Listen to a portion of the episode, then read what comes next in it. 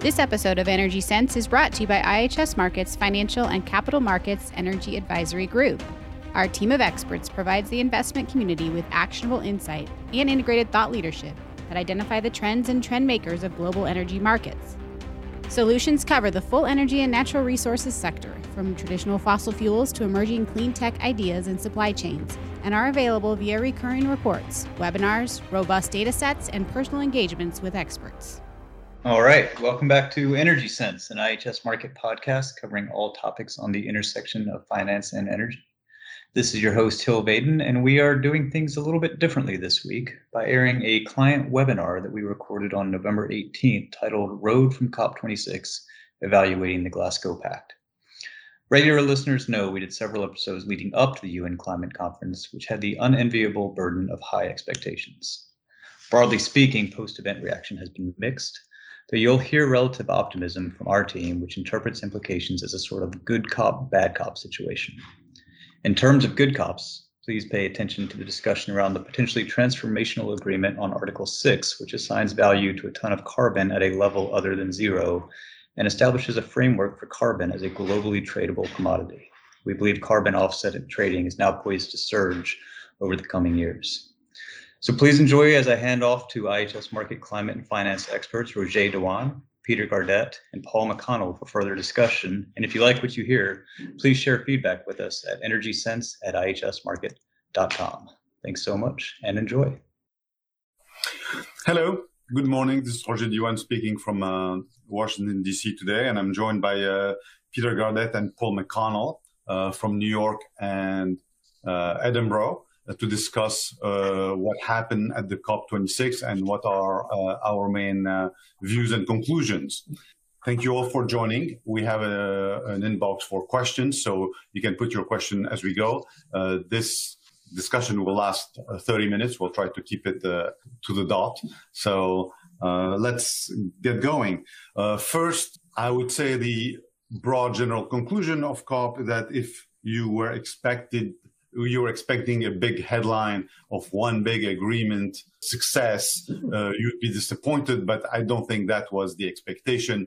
And uh, in many ways, what we've seen here is a much more subtle set of conclusions. So let's start with that big headline conclusion. We haven't seen one, we didn't expect one.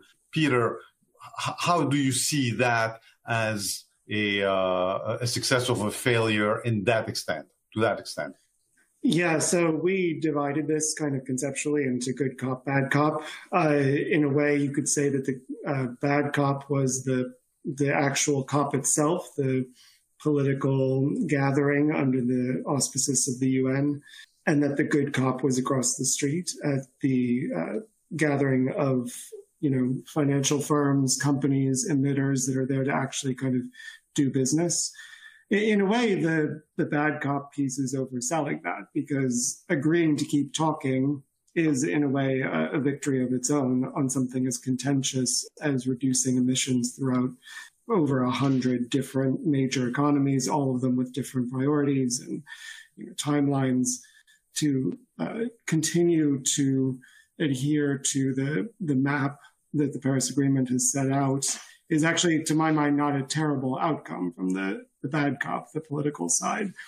The good cop on the financial and corporate side, though, is remarkable. I think we were, it really exceeded our expectations. Mark Carney brought together his group of kind of global capitalists in, in the form of the Glasgow uh, Financial Alliance for Net Zero. You know, that $130 trillion number removes all doubt about the access uh, to capital for uh, climate adaptation.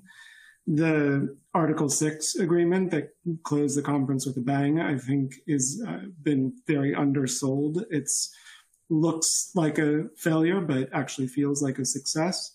Yeah, we'll come back to and that. Through, yeah, and throughout the conference, we saw these kind of bilateral and sectoral agreements, any one of which would have been a major uh, headline at another time. I think it's just that our expectations were so high for a universal agreement because there's such a sense of crisis around this. So I think in both cases we had it. We saw a lot of progress on the financial side. They really blew away our expectations.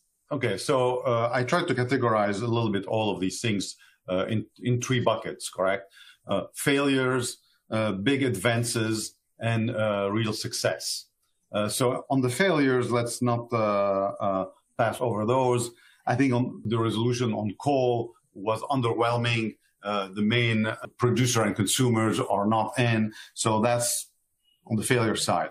Uh, tightening the NDCs, we didn't see that happening. The financing of emerging markets, the $100 billion promised, still not there. And this potential advance about creating public private financing to de-risking investments as a solution to the 100 billion also was not adopted. So in that sense, also not a great success. Paul, what what do you think about that bucket in a, uh, in a way of, of, failures from what you're yeah, you I mean, I, I, agree. I think it's a good way of characterizing it. So uh, on the NDCs to start with, first, it's kind of the the, the headline really about these climate uh, agreements. Really, at least the Paris Agreement was designed to limit global warming to no more than two degrees above pre-industrial levels, and and uh, if if, if possible, hit 1.5. And we've heard a lot of talk about 1.5 and net zero in the lead up to the talks. But the fact is that the Paris Agreement was never really strong enough to to actually deliver that outcome. So COP26 was supposed to be a venue for uh, countries to tighten their emissions promises and to try to move us onto that 1.5, 2 degree track. But the commitments made in Glasgow over the last several weeks did underwhelm. And it looks um, from our estimations that we're currently on a probably plus 2 degree track, you know, 2.2, 2.4, somewhere in, in that regard. So you know, to use the kind of jargon of the conference, 1.5 is still just about alive, but it's probably on life support. But as Peter says, you know, we are agreeing to keeping moving forward. And if I reflect on the last COP, which had so much weight, so much expectation placed on it in Copenhagen in 2009, that one was certainly a failure and kind of really put back the conversations around climate for many years, in fact, until the Paris Agreement came along in 2015. So we're moving forward, but we're sort of you know, starting to close the window between uh, what can be achieved uh, through this UN process and, um, and, and some of the kind of climate targets that we're trying to get to. Yeah. What about the next setting the next two COPs and in a way potentially moving to a more annual? I mean, we have an annual, but a pledging annual uh, uh, target. Yeah, so the nationally determined contributions, the NDCs, they were established in Paris. There was supposed to be this five yearly update cycle. Uh, COP was, you know, the, the first of those, but we've now post COP 26 emerged with this, you know, promise to to or urge, in fact, parties have been urged to come back to the table with new NDCs this time next year, so in advance of COP27 in Sharm el Sheikh in Egypt. Now, that's new, that's notable, and it probably, although this is not totally determined yet, it will probably be an annual revision process. So that's, you know, that's welcome pressure will be put on every year. But the question remains what will actually have to change to bring the holdouts who haven't pledged more back to the table in 12 months' time or 24 months' time in order to kind of close that gap. Yeah, thanks. So let's move on to uh, place uh, what we would call the advances and the wins. So uh, I would characterize as in the advances the emission offset trading and resolution somehow of Article 6 and the China US declaration to cooperate on climate. And even if they're not into these global pacts, but at least they're strategically moving together and on the wins, a, a set of sectoral agreements which really matter each in itself because there are great advances. We've seen it uh, in the financial summit and GFANZ, and we'll link that a little bit to the advances on emission trading. But I think that financial side is the real success. And the sectoral agreement on methane, on steel and aluminum uh, between the US and Europe, on forestry, and on the deal we did on South Africa, for example. So we can pick and choose some of these big wins. But let's talk about first the big advances around Article 6 and emission. And I know, uh, Peter, you're quite excited about it. So this is uh, for you, it's a big success. And tell us first what it is, and two, why you see it as such a big success. Yeah, so just two seconds of history. The economists have always favored the idea of a single carbon price, and I think uh, there's been a lot of political uh, capital invested in that over the years. This idea that there would be a single down, a top down carbon, you know, price that would reflect greenhouse gas emissions that building up in the atmosphere because this is a global problem on a physical uh, on the physical front. It, it, works in theory, but is actually not very realistic in terms of how markets or, or money functions and how, how prices are discovered. So, incredibly, the UN and these uh, organizations learned their lesson from the Kyoto Protocol. And that's very encouraging to see under the Kyoto Protocol, we had this kind of top down UN administered uh, program that was supposed to replicate a market function and didn't really work. And the kind of success through tactical disappointment, as I, have called it before, in about this Article 6 agreement is in that bilateral climate club approach. You have countries agreeing with each other to accept each other's certification of carbon offsets. And uh, thereby kind of forming networks of price information that will lead to things like forests being revalued as uh, having some kind of value that's above the value of the, the wood or the land asset. It will have a carbon value. The reductions themselves on the industrial front will have a carbon value. It will probably start out as too low. And there's a lot of controversy around the grandfathering in of a bunch of the Kyoto Protocol CERs, as they call them, the offsets from that program into the new program. But we now have a deadline. 2030, we can expect a large scale, functional, you know, sufficiently global carbon market that we've been talking about for 20 years to be in place. And to me, that that's astounding work. I think that we're going to have a very busy seven years as we uh, work across you know national regulators and within banks and within companies to really build the architecture there. But the roadmap is set. This connects the demand and the supply in a way that's very exciting.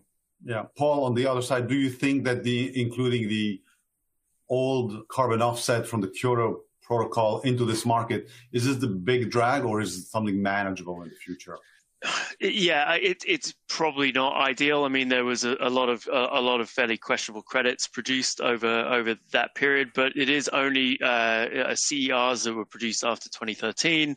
Um, so I think you know the the numbers are probably up for debate. I've seen some sort of fairly uh, broad estimates about how many there are um, that could come into the system, and yes, it could be a drag. Uh, but I think if it's the you know the the price of getting parties on board to get this agreement in place. And as Peter says, this is a big success, right? We've never really had a a, market that looks like this. The Kyoto system was really you know fairly flawed and you really only had a kind of a, a demand center from from Europe so you know this is is something that is quite different and I think will serve to help link some of these nascent uh, schemes that we're seeing develop uh, in, in many regions of the world and also link up the voluntary markets too. So we're on the way, right? We're not there yet, but as uh, Peter says, we're, we're definitely moving in the right direction. Yeah, Peter, one of your uh, argument here is that actually there is demand this time around, and you have a financial community which going to pour into this new commodity and to because of the new financial instrument that could be very large correct? Yeah climate risk has made its way into portfolio pricing whether you like it or not. I think that you see that first in the longest dated investment horizons so anything kind of past five years particularly for a european investor you're starting to see transition risk get priced in. And even in many cases insurance companies are kind of being greenlit by their own regulators to begin including the physical risk that they have long been warning about.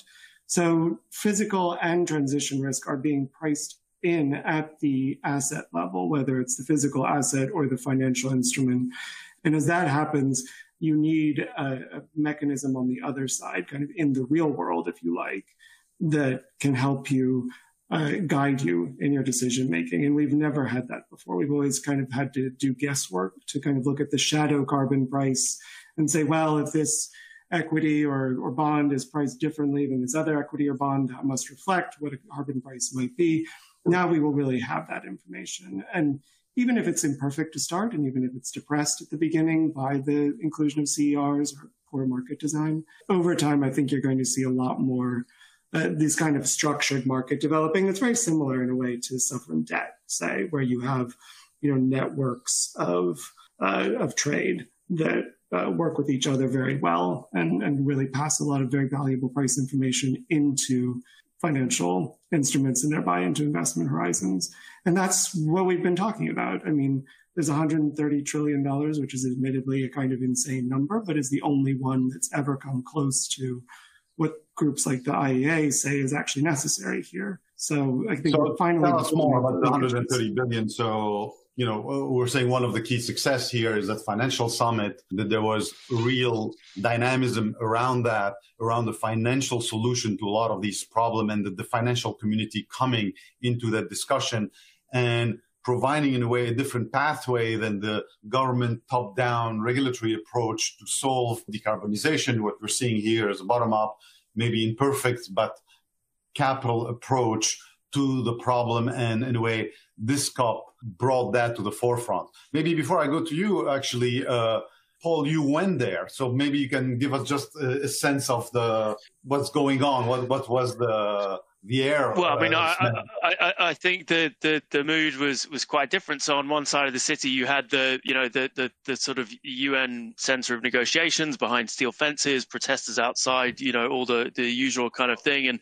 you know, the news coming out from that was at the time when I went there fairly fairly downbeat. You know, this is pre Article 6. It didn't look like there was going to be much agreement. You know, things weren't looking pretty rosy. But on the other side of town, private events, um, lots of finance folks gathering. The mood was completely different. Very much everybody's on board with net zero and climate risk exposure and and all these uh, you know exciting new things. So I think the finance community is definitely here. It's not kind of, you know, COP is almost a venue or a, or a platform now uh, for this. And I think that's going to continue into COP27 and, and beyond. There was certainly a sense that this is the beginning of something rather than uh, something which is sort of uh, winding down. So I think the momentum probably is shifting to the private sector away from what can be achieved uh, within the, the framework of the, the UNFCCC.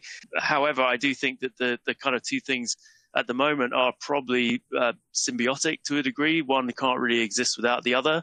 And, uh, you know, despite maybe the sort of limited or perhaps underwhelming conclusion of the, the conference as a whole, ex Article 6, I think that the you know it, it is there and it will continue to provide a platform for, for the finance folks going forward. Thanks.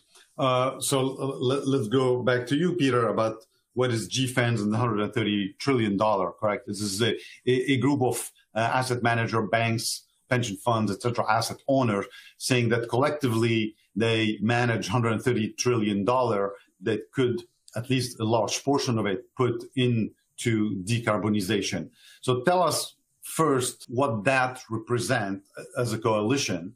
What's the weakness and what's what it mean in terms of the demand? Yeah, uh, so this is a real credit to Mark Carney, who has spent the last two years since uh, leaving the, the Bank of England as kind of the single cheerleader, coordinator, international diplomat for finance. I don't even know what to call him, the leader on this subject, and has brought together this collection of several hundred different global organizations. We are missing some of the, say it's region heavy, so it's very US uh, and Europe heavy in terms of the institutions that are represented. And that's meaningful, but I think that's also kind of, you know, his background and where global capital frankly resides. The net zero approach is one that has been very uh, been widely adopted within the financial community, and it gives them a lot of runway. And that's something that I think uh, activists sometimes complain about. It gives them until 2050 to get to the point where they're net zero even and not uh, totally zeroed out. So you could still see a certain number of emissions with carbon credits or offsets or, or some form of uh, displacement like that. But at the same time, it's a pretty firm commitment to get everyone on board and to say, with you know, my competitors are going to be doing this, I have to be doing this. The demand from investors is there, and this goes to a fundamental truth about this that finance hates large scale unpriced risk. I mean, if you can price the risk, you can manage it. In order to manage it, you have to see it. I think we've got to the point where we have uh, are able to see the risk. You know, we have a lot of devices, we have a lot of mechanisms for being able to see the risk. Carbon offsets be one tool for pricing it. And then you can price it, you can see it, you're beginning to manage it. All you need then really is a regulatory path and the assets against which to invest. Clean tech, uh, you know, is definitely providing those assets, and we're seeing just this rush to to fulfill that investor demand. And then the regulatory piece is the kind of gap that's missing. But as we see climate risk reporting and uh, Federal Reserve risk weighting, for example, you know, I think those that tool set is going to be there too. It's an interesting one because it doesn't require a political solution in the in the customary sense. It politics can go sort of speed this up or slow it down, expand its scale or, or narrow it, but it is being driven by fundamental appreciation of risk in the market. Okay, so we're seeing what I would call a techno finance solution coming together.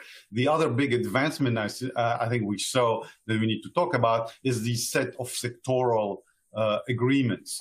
Correct. So we had a very important uh, agreement on methane. We can talk about 30% lower by 2030. And I think in certain areas, we probably can do better than that. So again, putting solution on specific sector. We see a forest agreement. Maybe Paul, you can say two words about that.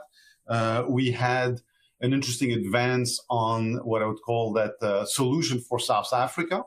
Uh, maybe you can say a few words about that. But in general, that push into finding sectoral agreement between the big players rather than finding an overarching agreement, I think is important because it means that we can constantly be, be moving in certain areas. Who, who wants to, to, to start on the sectoral? Maybe Paul on, uh, on methane and in general on sectoral agreements. Yeah, I mean, I think it, the, the in general, it does speak to this sort of two COP process, or or at least there's a there's the kind of at COP and there's of COP, right? And these were were at COP but not of COP. So we, you know, we've got the agreement on methane to cut uh, by 30%. We've got, uh, you know, a commitment to end deforestation by 2030. Great on the face of it, um, definitely progress. However, you know, slightly dig under the under the hood a little bit on both agreements. There are potentially issues. You know, Brazil and Indonesia on the on the forestry uh, agreement came out quite quickly and said that you know their participation had maybe been a little bit overstated or or, or you know. Um, or, or, maybe not quite interpreted correctly. And then again on the on the methane, some of the largest methane emitters aren't on board. However, you know it's it, it's progress, right? And we've also seen the US China bilateral, you know, other pieces of progress. And I do I do think it sort of again frames this idea that you know the COP process becomes a venue for other more focused, potentially more impactful agreements to to be struck alongside this sort of UN process. Peter, what what do you think about the South Africa Fund? And maybe you can give us two words. And again, here it looks to me like a techno financial solution uh, on, on, a specific problem. But that approach is quite interesting when you contrast with the failure of a more, more on a broader agreement on emerging markets. Yeah, I mean, what we're talking about here is really coalitional agreements, coalition building politics in a way. And this was one area where, you know, we didn't see the direct MDB involvement in the same way, but is a similar kind of thing where you're getting, you know, developed nation, you know, historical emitter capital that is supporting change within what we might think of as a middle income, still developing economy that is facing a very specific challenge that requires a very rigorous solution. You know, South Africa is a coal country, you know, that's tied up in its identity. The coal mining unions are very powerful. The coal sector is very powerful. At the same time, it's aging infrastructure. It's been in place for decades. It needs to be replaced. They've suffered a, wide array of blackouts, power crises over the recent years. And at the same time, it sits right at this network. There is a functional, you know, South, Southern Africa power market that links through South Africa. So you have this kind of series of problems and interest groups together. And, uh, you know, what is frankly, in terms of the global energy sector, a comparatively small sum of money to clean the whole thing up, you know, $25 billion. That goes a long way. That's the same price as, you know, a few offshore deep, well, deep sea rigs or something like this is, you start to get a, a really a lot of bang for your buck when it comes to replacing the South African infrastructure, doing so with de-risked uh, capital from places where the capital is comparatively cheap and a lot of you know, uh, by cleaning that up, they clean up not just South Africa's grid, but the entire sort of southern uh, part of Africa grid in a way that is is very useful. Yeah, I think that alliance uh, building on specific project in a way uh, we'll see a lot more, and especially with these new COPs coming in uh, in Egypt in 22 and in uh, Abu Dhabi. Uh, following that, I think both will work hard to build coalitions to do to have big announcement at least of regional in Africa and the Middle East, etc.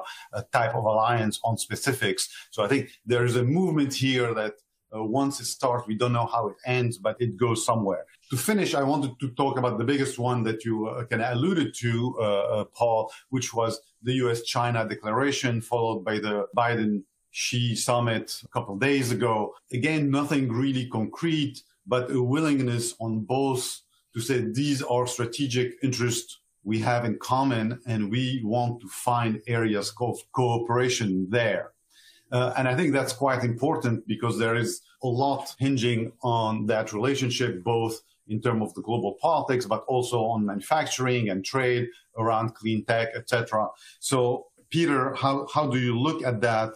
How much is it declarative versus at least the beginning of a pathway? It's very, we're very much at the beginning of the pathway. On the other hand, I do think the kind of the roadmap has been set. You know, I think that there was the remarkable thing about Paris was that you could get this many uh, entities to agree that this was both a problem and required targets and common solutions. And that this really was an instrumental COP, you know, it really focused on what instruments we're going to use to get to that point. And yeah, we're, you know, whether or not we hit the, the temperature guidelines, which you know, it requires taking a number of different views, not just on politics and policy and targets, but also on technology and how fast finance can advance technology to get there.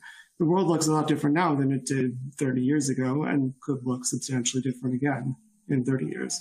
So I see that both of you are uh, glass half full here uh, coming out of Glasgow. Uh, I don't know if you're always uh, optimist, but uh, Paul, you've been uh, working on climate for some time. How, how, how do you put that in context?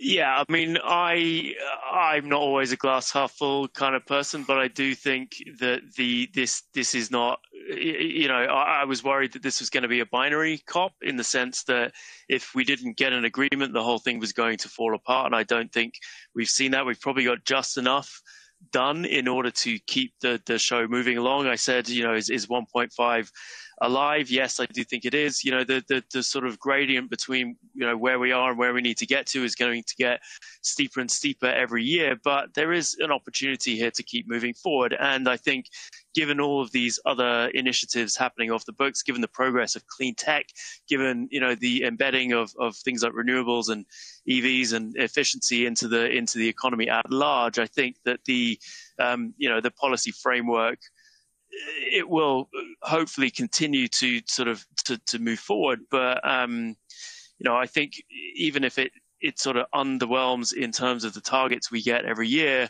I do think it's really important to kind of keep keep this framework moving and keep uh, and and remain established as a venue for for keeping climate at the forefront of the of the risk agenda.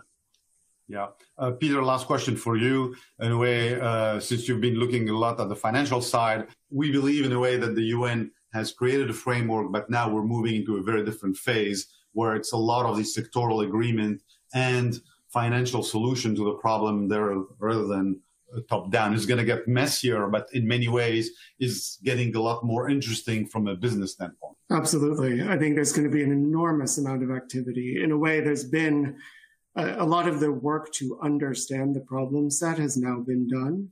And we're in the kind of known unknowns phase. You know, we're no longer guessing at what the climate could look like. We're no longer guessing about the physical ramifications. We no longer even have to really ask the question, which instruments do we need and what do they need to look like? The question we're asking is what this looks like in practice. And increasingly, we're getting uh, information about what that looks like. And that's where I really expect the, the focus to be over the coming five years is on practice. Correct. So again, uh, in our conclusions, uh, we had said before that you know 65% of decarbonization can happen within the existing technology. What we're looking here is really implementation and the messy side of implementation and building uh, coalitions and uh, getting the funds. So I, I, I would say it's going to get quite interesting for us. Uh, thank you both for this conversation. Uh, uh I, I, hope uh, our uh, listeners enjoyed, and I think we will continue on that vein and we'll come together to discuss these sectoral movement from time to time. Thank you. Have all a good day. Bye bye. To read additional insights from our team of experts, visit our blog at www.ihsmarkit.com/energyblog. You can also find our experts on social media by searching for IHS Markit Energy on either Twitter or LinkedIn. Have a topic idea or want to send us feedback? Email our podcast team at energysense at ihsmarkit.com. This podcast contains information and insights copyrighted by IHS Markit. To learn more about IHS Markit Energy Solutions, visit ihsmarkit.com/energy. That's ihsmarkit.com forward slash energy.